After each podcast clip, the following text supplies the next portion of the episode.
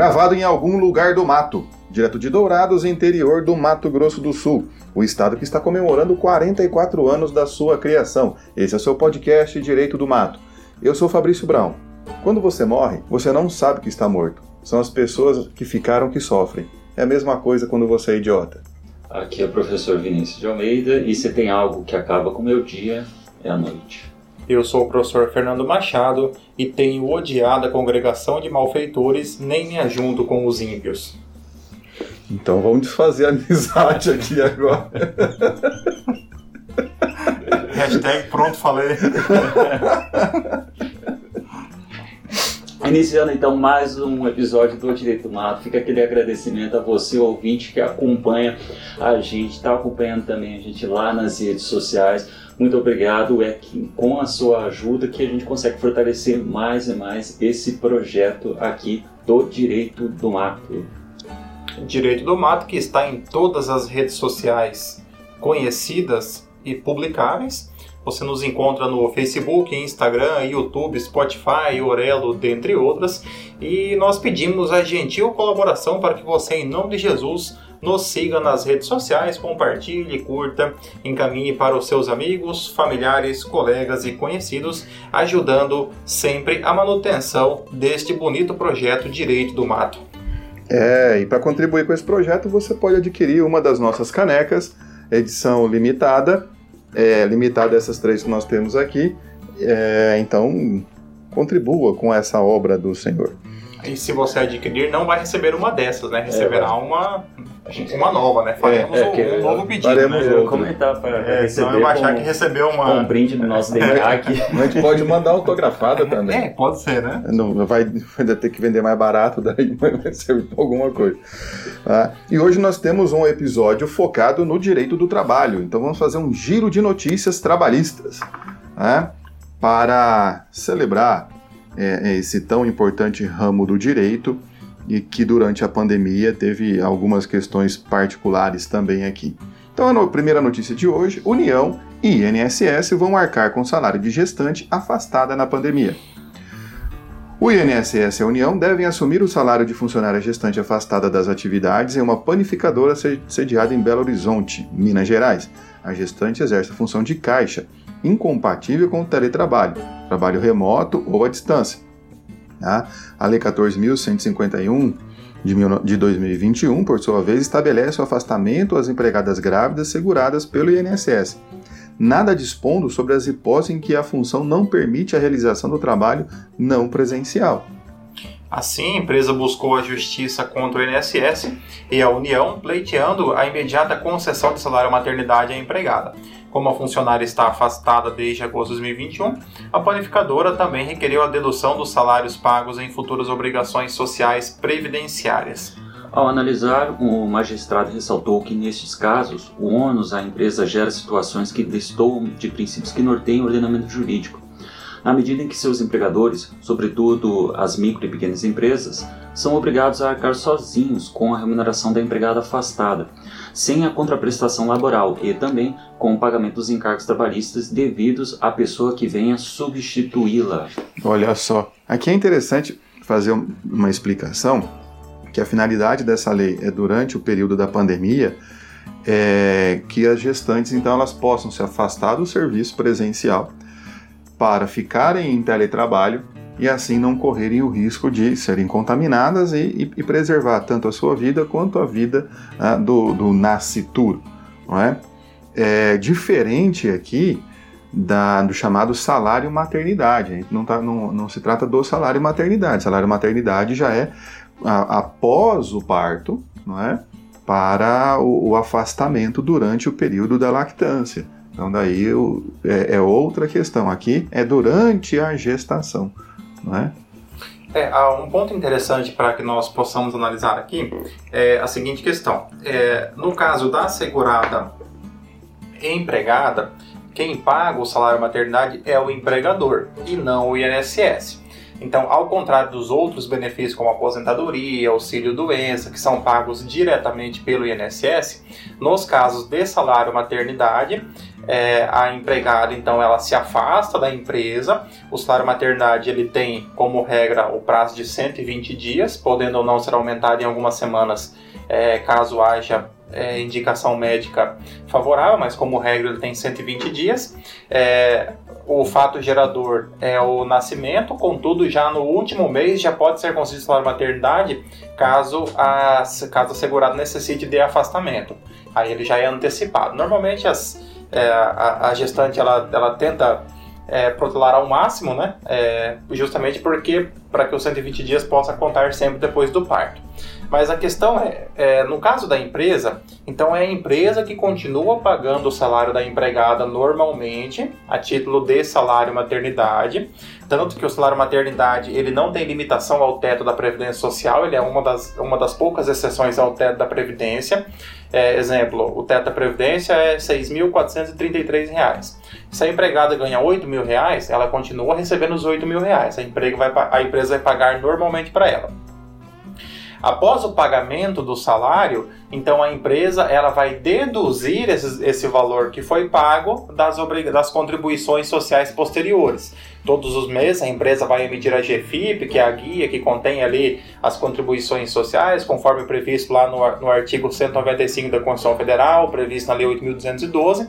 Então a empresa ela vai recolher, vai fazer o pagamento dos, das contribuições sociais que são devidas, em razão da da parte patronal do INSS do empregado, da, do, da, do, sobre o faturamento, sobre o, sobre o lucro líquido, faz o pagamento das contribuições sociais. Então a empresa paga e depois a empresa vai descontando. Nesse caso aqui, em virtude da Lei 14.151, o legislador tomou uma postura de proteção à maternidade. Uma postura é, razoável do ponto de vista humano. Né? Contudo, essa é uma lei que ela necessitava de um debate um pouco maior, porque assim, é, algumas medidas que em tese, pode, em tese podem parecer benéficas em um primeiro momento, elas acabam depois contribuindo e jogando contra aquilo que ela pretende que ela pretende buscar. Por exemplo, é, uma empresa é, que, que vá contratar uma, um empregado nesse período correndo o risco dessa empregada estar gestante, ela não vai contratar empregado porque ela vai contratar, a empregada tem direito ao trabalho remoto, é um direito da empregada, e se a empresa não tem uma função compatível, então na verdade a empresa ela vai pagar o salário do, da empregada é, sem que haja contraprestação.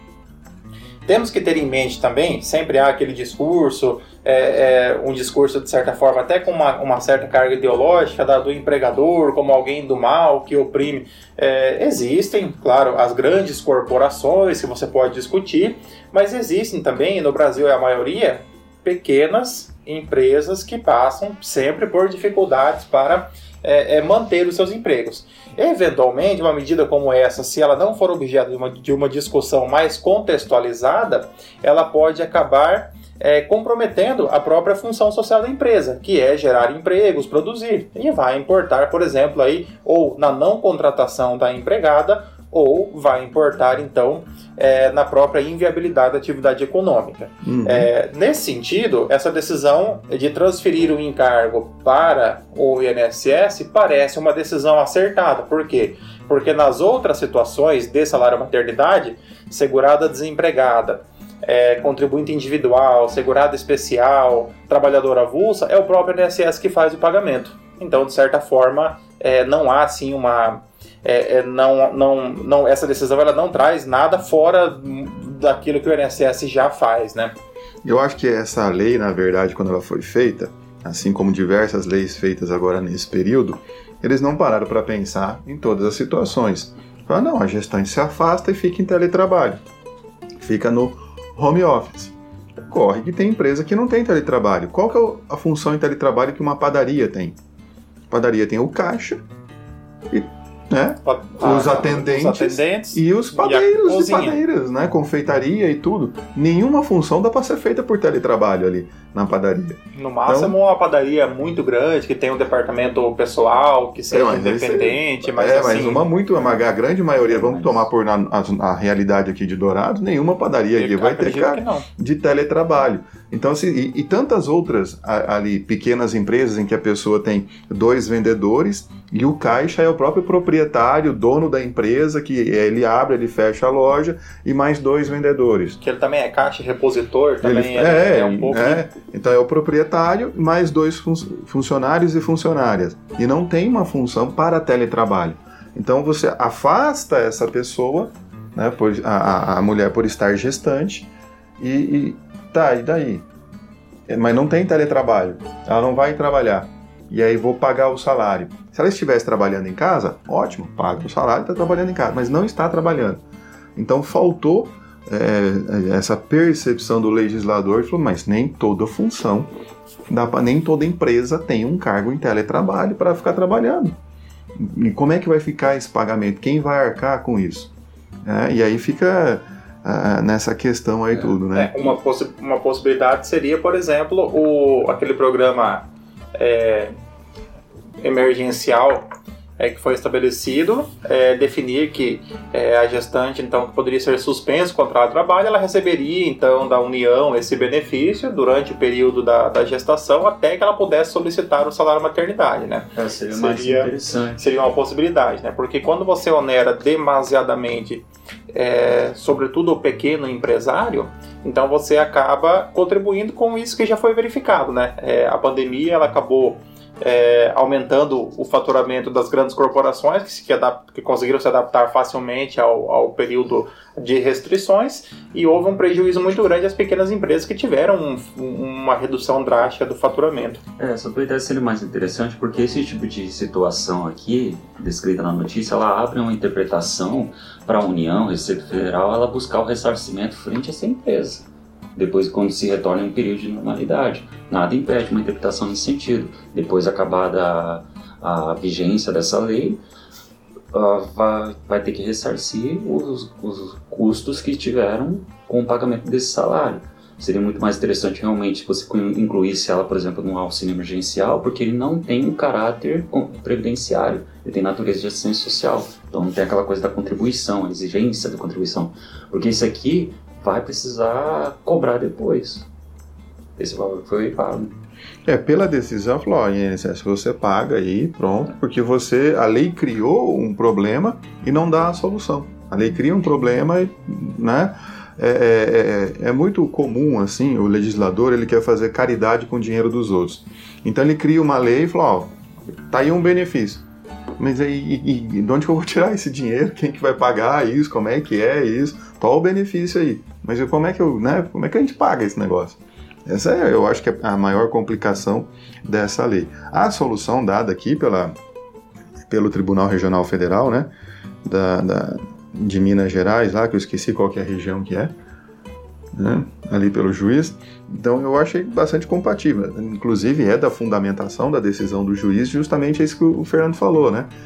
É, é, evitar também que com isso o, o, o- contratante, o empregador, ele deixe de contratar a mulher nesse período por conta dessa possibilidade dela ah, vir a engravidar, ter que se afastar e ficar sem o, sem o funcionário.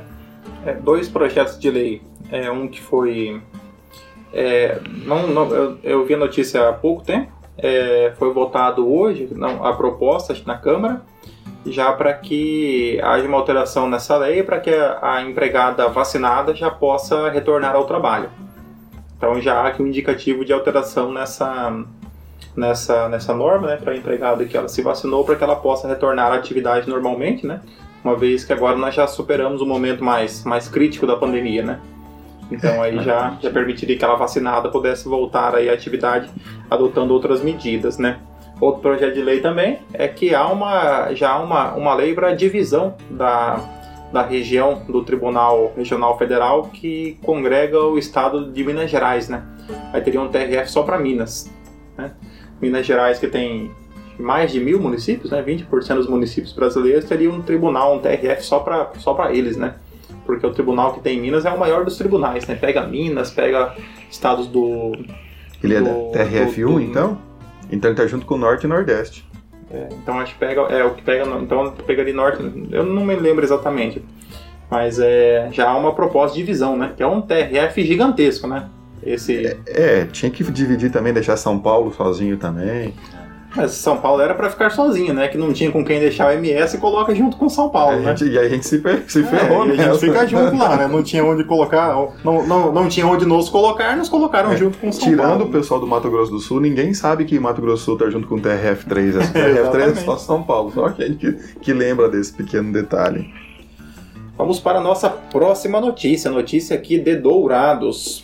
É, aqui notícia do Dourados News, né? Dourados News que eu publico ali semanalmente é, notícias de grande relevância, grande impacto para o, o, mundo jurídico, né? É por lá que eu me atualizo da questão Não. previdenciária. Montador de imóveis ridicularizado pelo chefe por ser magro receberá indenização. Nesse aspecto aqui eu não tenho lugar de fala, né? Eu também não. A decisão é da terceira turma do TST que condenou a Via Varejo SA, que reúne Casa Bahia e Ponto, a pagar reparação pelo desrespeito a princípios como o da inviolabilidade psíquica do empregado. Originalmente, o trabalhador acionou a Justiça do Trabalho de Dourados, alegando que o chefe praticava um tipo de cobrança agressiva e o tornava alvo de chacota por ser muito magro, com frases como, abre aspas, e aí Magrelo tá fraco, não vai dar conta do recado, fecha aspas. A situação, segundo ele, caracterizava assédio moral porque era recorrente. Embora tenha conseguido decisão favorável à indenização por danos morais no valor de 5 mil, o TRT da 24ª Região aqui do Estado reverteu a condenação à empresa.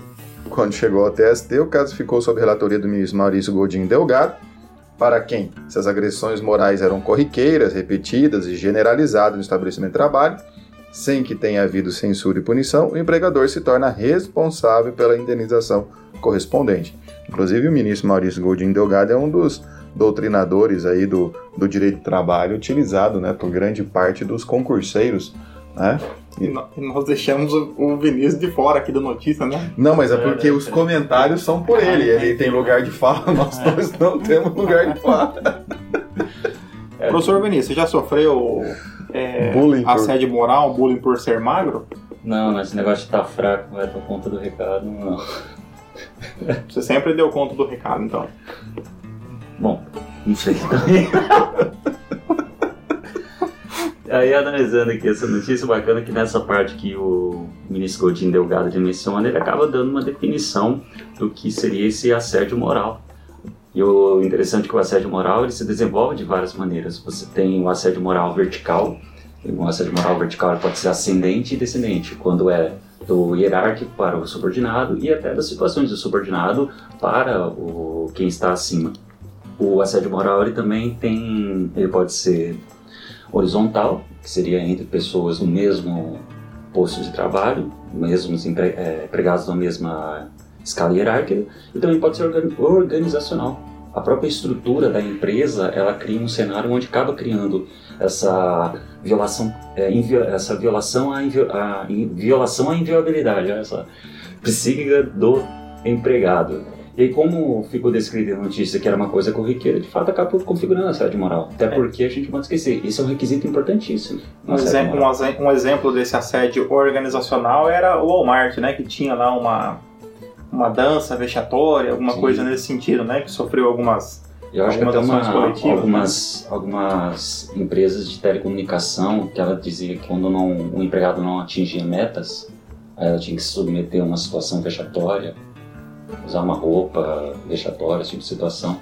Mas Aquelas a... dancinhas motivacional americanas faz também, outros fazem também, aquilo pode dar dano moral também, né? É, porque não tem nada de motivacional, né? É, se tem... eu tivesse que dançar para vender alguma coisa, não teria motivação nenhuma, nem a mim, nem aos clientes, né? É. De, de comprar. Bom, mas é interessante até acertado essa decisão que pôde reconhecer então aqui a ideia do, do assédio moral favorecendo então esse empregado que infelizmente se submeteu a essa situação só porque era magrinho.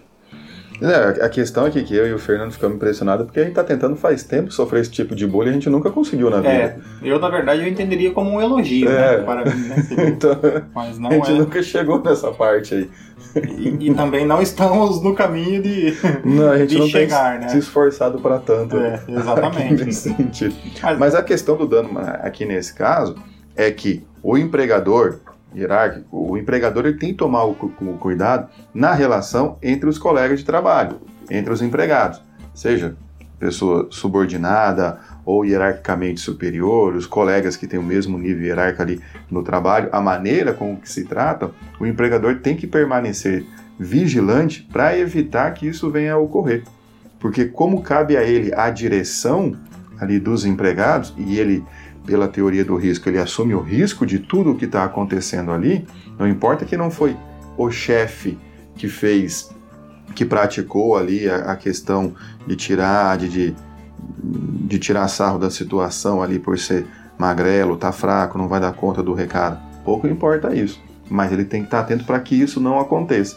Isso pode acontecer por conta da pessoa ser magra, por conta da pessoa ser feia, por conta da pessoa ser gorda, é, é, ser alta, ser baixa, qualquer característica. Nesse caso, que se, dependendo da maneira como é feita e o fato de ser corriqueiro, gera a possibilidade de indenização. É, um dos requisitos do assédio moral, aqui na relação laboral, é justamente a demonstração da reiterabilidade da conduta. É uma, uma conduta pontual é de importunação, de, é de ofensa, ela pode gerar um dano moral por ser uma conduta individualizada. Imagina que houve uma discussão ali entre dois é, funcionários e um deles acabou ofendendo a honra do outro. Né? Então você tem aí você te, te, seria apurada essa conduta no plano meramente da civil da, das Isso, questões do empregado morais, contra o outro, empregado contra o outro ou contra o empregador, alguma coisa nesse sentido. É, agora, quando se trata de uma conduta reiterada e que, sobretudo, como demonstrou o empregado aqui, é uma conduta que ela acabou fazendo parte da, da, da própria forma de cobrança das, das atividades, porque é, o empregador ele pode sim cobrar, exigir, organizar, dirigir o trabalho do empregado, inclusive cobrando ali é, o exercício das funções que são a ele inerentes. Contudo, isso não pode ser feito de forma excessiva, abusiva, desrespeitosa ou de qualquer forma que possa ser caracterizado como assédio moral. E também a gente não pode esquecer que isso afeta a própria exploração da empresa.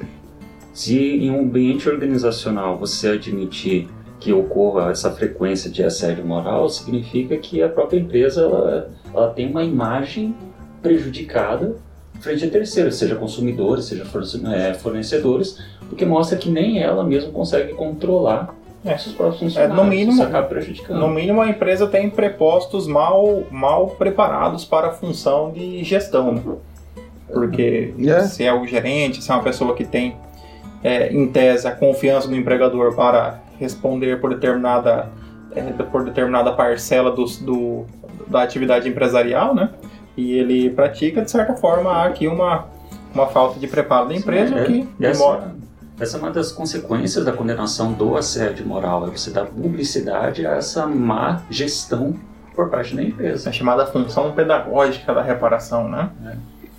Então vamos lá para a nossa próxima notícia. Vamos agora, TRT15. Empregado trans tem direito a intervalo destinado a mulheres. O reclamante, um homem transgênero, um indivíduo sexo feminino que se identifica como homem, atuava na montagem de computadores e fazia kits da linhagem de montagem.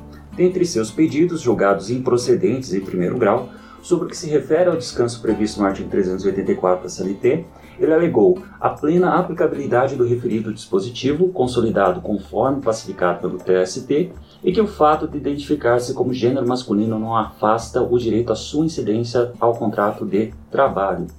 O artigo 384 do CLT foi é, revogado em 2017 pela Lei da Reforma Trabalhista, mas vigente à época do contrato trabalhador transgênero, assegurava à mulher o direito a um intervalo de 15 minutos antes do início da prestação de horas extras. No entendimento da relatora, o artigo 384 da CLT abre aspas, objetivava proteger o organismo da mulher diante das naturais diferenças fisiológicas existentes entre os sexos é, e o fundamento para o tratamento diferenciado é biológico orgânico, fecha aspas. E conquanto a parte autora se identifica como homem, tendo adotado nome social masculino, seu organismo é feminino, não se confundindo as noções de sexo e gênero, visto que o sexo é fixo, referindo-se às categorias inatas do ponto de vista biológico orgânico, ao passo que a identidade de gênero diz respeito ao gênero com a qual a pessoa se identifica, feminino ou masculino, o que pode não corresponder ao sexo biológico. É, aqui e me permitam dissertar sobre o assunto, porque esse é um assunto que eu tenho lugar de fala, porque foi o assunto que eu tratei na minha tese de doutorado. Então eu estudei aqui é, esse assunto que se refere a sexo e gênero. E a decisão da relatora é uma decisão que eu entendo como uma decisão correta. Por quê? Porque quando você analisa é, questões tão complexas que envolvem, por exemplo, sexo e gênero, existe uma análise muito mais, é, muito mais ampla do que aquilo que à primeira vista possa, possa parecer. É, por exemplo, é, o sexo, você tem o sexo que pode ser analisado do ponto de vista biológico e que pode ser caracterizado ainda por outros elementos, por exemplo, é, sexo cromossomial, análise do sexo é, pela análise dos órgãos sexuais, é, o sexo hormonal. Então você tem uma análise aí que leva, pode levar vários fatores para se definir o sexo de uma pessoa. É, já o gênero é aquilo com o qual a pessoa se identifica psicologicamente.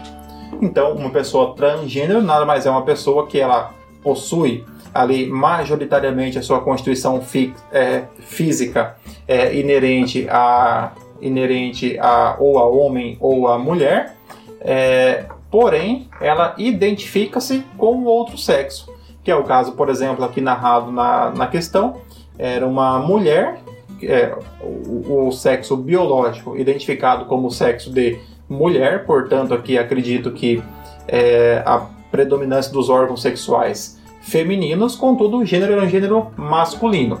É, ao que se verifica aqui, a pessoa não tinha se submetido, por exemplo, a uma alteração é, biológica ou da sua constituição física, não havia passado, por exemplo, por um procedimento é, de, de nenhum tipo de cirurgia ou tratamento hormonal, apenas a, a pessoa tinha ali é, o nome social masculino. É, o artigo 384, que foi revogado então em 2017, é que acredito que ele se aplicava então apenas a mulheres, né? Que eram 15 minutos de intervalo deixando apenas a mulheres, porque é, a CLT ela trazia ali algumas ela traz ainda algumas é, diferenciações ali entre homem e mulher, entendendo que há uma diferença é, biológica, por exemplo, é, limitações de peso para a mulher, algo nesse sentido. É, como aqui o artigo, se falar, é, o artigo tratava, da, o objetivo do artigo tratava da constituição física do corpo de uma mulher, então mesmo um trabalhador trans masculino, ele teria direito à aplicação desse dispositivo, porque se o critério adotado pela lei era um critério fisiológico, então deveria ser aplicado à constituição do seu corpo. Então é uma decisão realmente é bastante interessante. Vocês têm alguma pergunta sobre o assunto? Eu posso tratar aqui, posso falar verdade, muito mais sobre o tema. aí o Fernando, que acabou dando uma aula sobre diferenciação né, de sexo e gênero. Eu acho que o, o máximo que também dá para colocar aqui para argumentar é que a gente pode conciliar essa interpretação da, da ministra, né? Não, não, da desembargadora, perdão, uh, com também os próprios princípios interpretativos do direito do trabalho, né? Que ele busca essa essa, essa busca pró-operário, né? Então, você conciliando essa, essa visão fora do direito, mas com os princípios interpretativos, é realmente uma decisão aí acertada, bacana. É, e aqui tem uma questão processual também interessante, né? Porque aqui esse o direito aqui ao adicional ele vai pegar apenas enquanto o artigo estava vigente, né? Então aqui mesmo o artigo revogado, ainda o período que foi compreendido ali antes da alteração, uma vez revogado esse artigo, ou seja, revogada o artigo que diferenciava homem e mulher para fins de intervalo, é, desaparece o direito é, a esse intervalo de ser requerido tanto, pelo, tanto pela mulher quanto, no caso aqui, pelo reclamante que era é, trans, né, transmasculino. Esse artigo foi revogado. Eu lembro que na época que entrou em vigência a reforma trabalhista, fui estudar, pesquisar, né, cursos e etc e tudo. Inclusive, acho que da professora Voila, se eu não me engano, ela falando sobre o assunto, né? É, esse intervalo de 15 minutos entre o término do, da, da, hora normal de trabalho e o início da hora extraordinária acabava que, em vários casos, prejudicava a mulher que ela saía mais tarde do que os homens do trabalho. porque necessariamente a empresa tinha que conceder isso, porque senão pagava hora extra em cima da hora extra. É, aí nesse caso, então o homem podia ali fazer mais 40 minutos trabalhando e ser considerado hora extra, a mulher tinha que esperar 15 minutos para iniciar a hora extra dela, para daí terminar o trabalho dela. E aí dava essa complicação, porque nem sempre é um trabalho exaustivo. É simplesmente um trabalho de escritório que você tem que ficar uma hora a mais e etc. para poder terminar. A finalidade aqui é naquelas atividades que fossem exaustivas, você ter um intervalo de 15 minutos para daí começar a hora extraordinária. Né? Então o, a, a, revogação foi nesse sentido. Que em e... determinados casos não tinha necessidade é. desse intervalo. Lembrando que a CLT é um texto antigo, né? Que já tinha um descompasso com relação. Que é, se nós fôssemos pensar aqui a CLT da década de 40, ela pensava nas atividades de operários, as atividades nas fábricas, linha, linha de produção, né? atividades mais exaustivas, né? Sim, o início da, da, da, expansão industrial no Brasil. Isso, e até porque também, e até de certa forma, um, um, um pequeno equívoco na análise do legislador, porque se a atividade é exaustiva, de cansaço, a mulher é muito mais resistente ao cansaço do que o homem. O homem cansa mais rápido que a mulher. É, o homem, ele tem em alguns casos, ele tem mais força mais física, força física ou mais explosão é, muscular. Mas para atividades que exigem resistência, é, resistência a mulher ela leva muita vantagem, né? Então, é, aqui realmente o texto, de certa forma, acaba sendo é, benéfico para todas as partes a atualização da CLT desse sentido. A Mas CLT fique... já, já, está na hora de ter uma CLT nova, né? Porque já está bem. Melhor não ter nada novo. É, Eu fazer não. reforma, porque com o atual corpo legislativo, a exemplo da lei 14.000 que a gente acabou é, de olhar, eles vão mudar e esquecer um monte de coisa. Reformas pontuais estão sendo mais bem-vindas do que você trocar todo um ordenamento. Não. E, imagina só, vai ser, ainda mais na matéria de direito do trabalho, no campo do direito do trabalho, isso vai ser palco para todo mundo atirar de cada lado, querendo salvar e proteger todo mundo, e, e discurso bonito, e esquecendo detalhes práticos por vezes. Então acho que né, nesse ponto aí é melhor deixar quieto, não fazer nenhuma reforma nesse sentido. Mas agora para nossa última notícia do dia. Dispensa de auxiliar com hérnia inguinal não teve natureza discriminatória. Na avaliação da oitava turma, a doença por si só não gera estigma ou preconceito. A oitava turma do Tribunal Superior do Trabalho absolveu a Probag Embalagens Especiais de Goiânia, Goiás, do pagamento de indenização a um auxiliar de serviços gerais, portador de hérnia inguinal. Para o colegiado, não é possível concluir que a condição por si só provoque estigma ou preconceito social. De acordo com a súmula 443 do TST, presume-se discriminatória a despedida de empregado portador do vírus HIV ou de outra doença grave que suscite estigma ou preconceito. Confirmada essa situação, a demissão pode ser anulada e o empregado terá direito à reintegração. O empregado disse na reclamação trabalhista que trabalhava como auxiliar de serviços gerais no setor de impressão e que sua rotina era lidar com bobinas de plásticos que pesavam em média 170 quilos. Todavia, ao analisar o recurso de revista da empresa, a relatora ministra Dora Maria da Costa explicou que não é o fato de o trabalhador possuir doença grave que atrai a presunção de que a dispensa seja discriminatória. Segundo ela, o quadro clínico, além de grave, deve suscitar preconceito ou estigma nas demais pessoas, entre aspas, de modo a se presumir a discriminação em razão do próprio senso comum que permeia o tratamento social dado a determinadas doenças.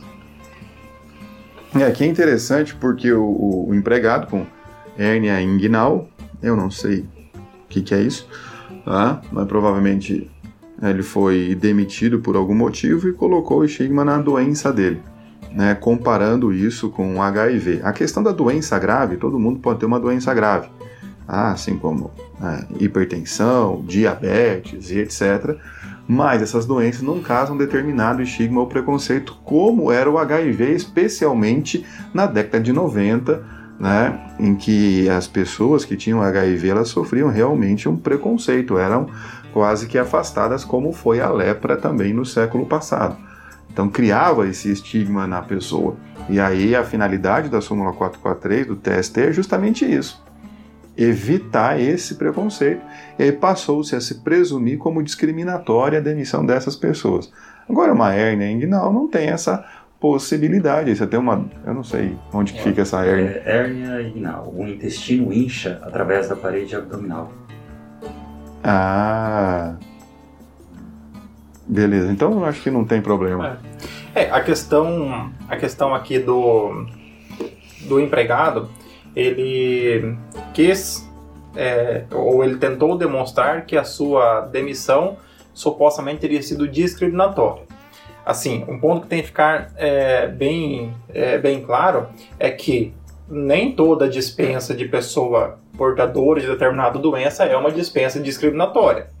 Então, se o empregado foi demitido, foi demitido regularmente, foram, é, foram pagas todas as verbas rescisórias, ele cumpriu o aviso prévio, não há nenhuma, não há nenhuma ilegalidade na conduta da empresa, até porque faz parte da atividade do empregado, em, em que pese os contratos de trabalho eles sejam como regra por prazo indeterminado, eles podem se encerrar em algum momento.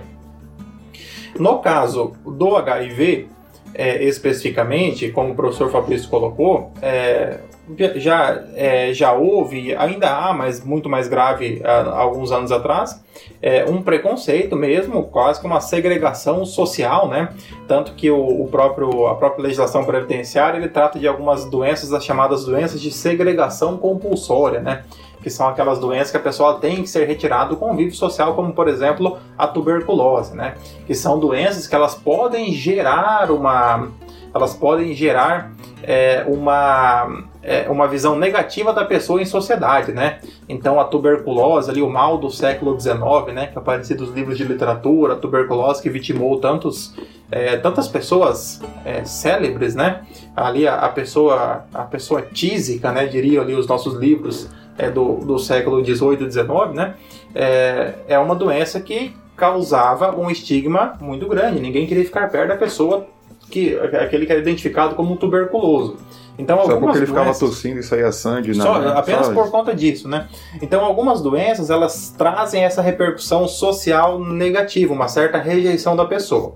No contexto laboral, então a súmula protege especificamente a questão do HIV é, e protege também outras doenças que suscitem estigma ou preconceito.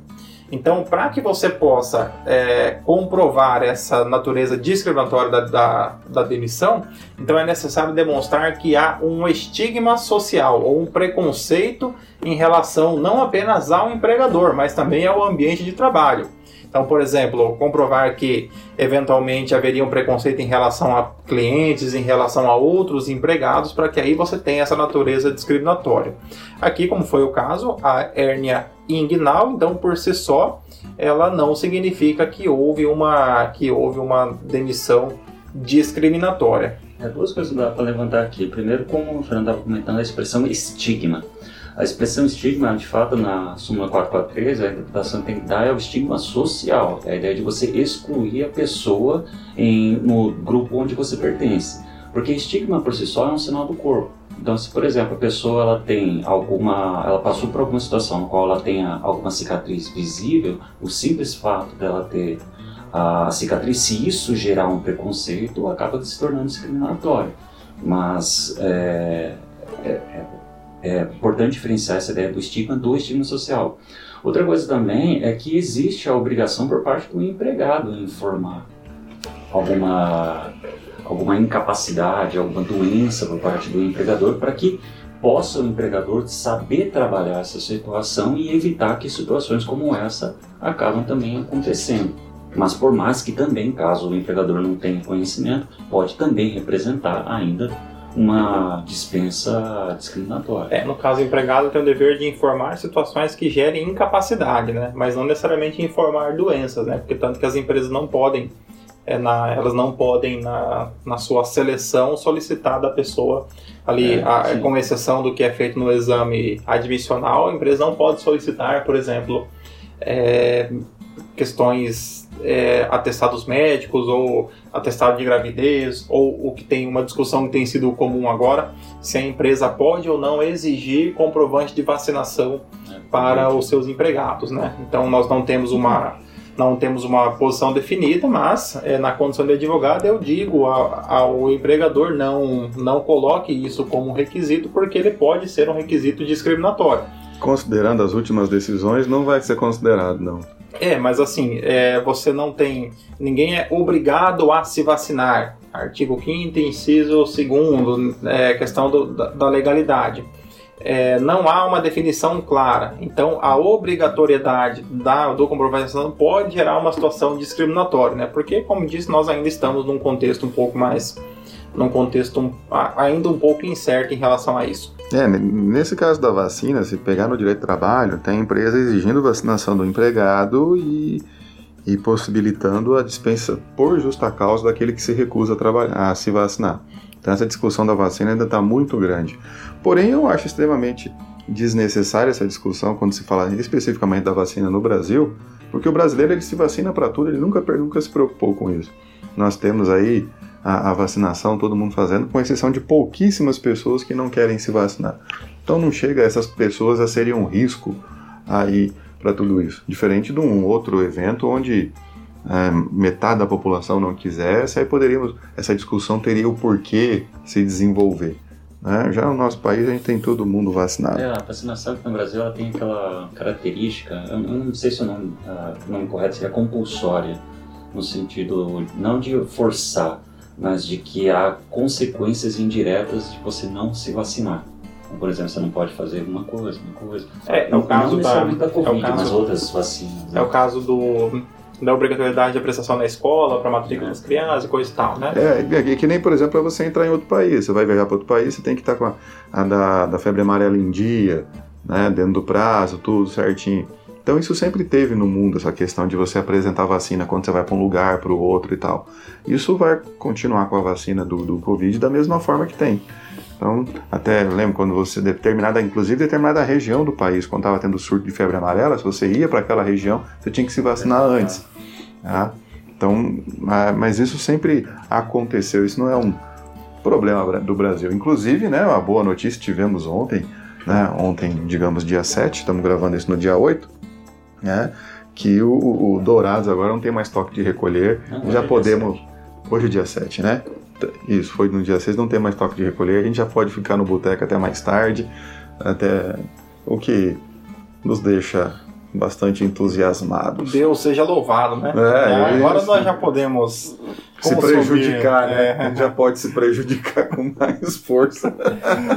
e lembrando agora né, também que no dia que vai ao ar esse episódio, Mato Grosso do Sul completa 40 anos, 44 anos de criação, né? Estado em que todos nós aqui somos naturais, não é? Eu chutei, eu acho que é, né? Não, sim. É, então, é. somos todos naturais do Mato Grosso do Sul. Eu. É... Aproveitando também, né, já que a gente está dando os parabéns, tá? Parabéns também à Constituição, né? Que no dia 5 de outubro completou 33 aninhos. É, Exatamente. Mas nem Nossa Constituição cheio, cidadã, né? Cheio de plástica. 111. Né? Não, é, não são plásticos, é harmonização facial, é. né? Tem, temos que ser atualizados. 111. Irmãos e irmãs, encerramos mais um episódio do Direito do Mato, com uma satisfação muito grande entre nós aqui de, de estar é, junto aos amigos, aos colegas professores aqui que fazem parte do Direito do Mato, que se reúnem semanalmente com um compromisso é, irrevogável e irretratável de levar até você as melhores e as mais atualizadas notícias do universo jurídico. Fica aqui o nosso agradecimento a você que nos ouve, que nos acompanha, que nos dá um minuto da sua vida para que nós possamos chegar até você. E se você está acompanhando esse nosso episódio lá no nosso canal do YouTube, chegou até aqui, a gente espera que já tenha deixado aquele like maroto para ajudar o YouTube a entender, a divulgar mais o nosso canal do Direito do Mato. Aproveita e confere a gente lá nas redes sociais, confere a gente no Instagram, no Facebook, acompanhe os episódios passados tanto no Spotify, no Orelo, também no YouTube e outras plataformas que estão lá disponíveis no nosso link na bio da, do Instagram. E nesse link da bio do Instagram você consegue também imprimir um folheto com QR Code para você distribuir no final da missa, para as poder, pessoas poderem acessar as nossas redes sociais. Se você quiser ajudar muito com isso, faça isso e contribua com essa obra. Compre também as nossas canecas, camisetas, bonés e chaveiros na nossa loja online que um dia irá existir. A nossa squeeze do direito do mato é. também. Então tenham todos uma ótima semana, um grande abraço. Sejam felizes. Ha ha ha.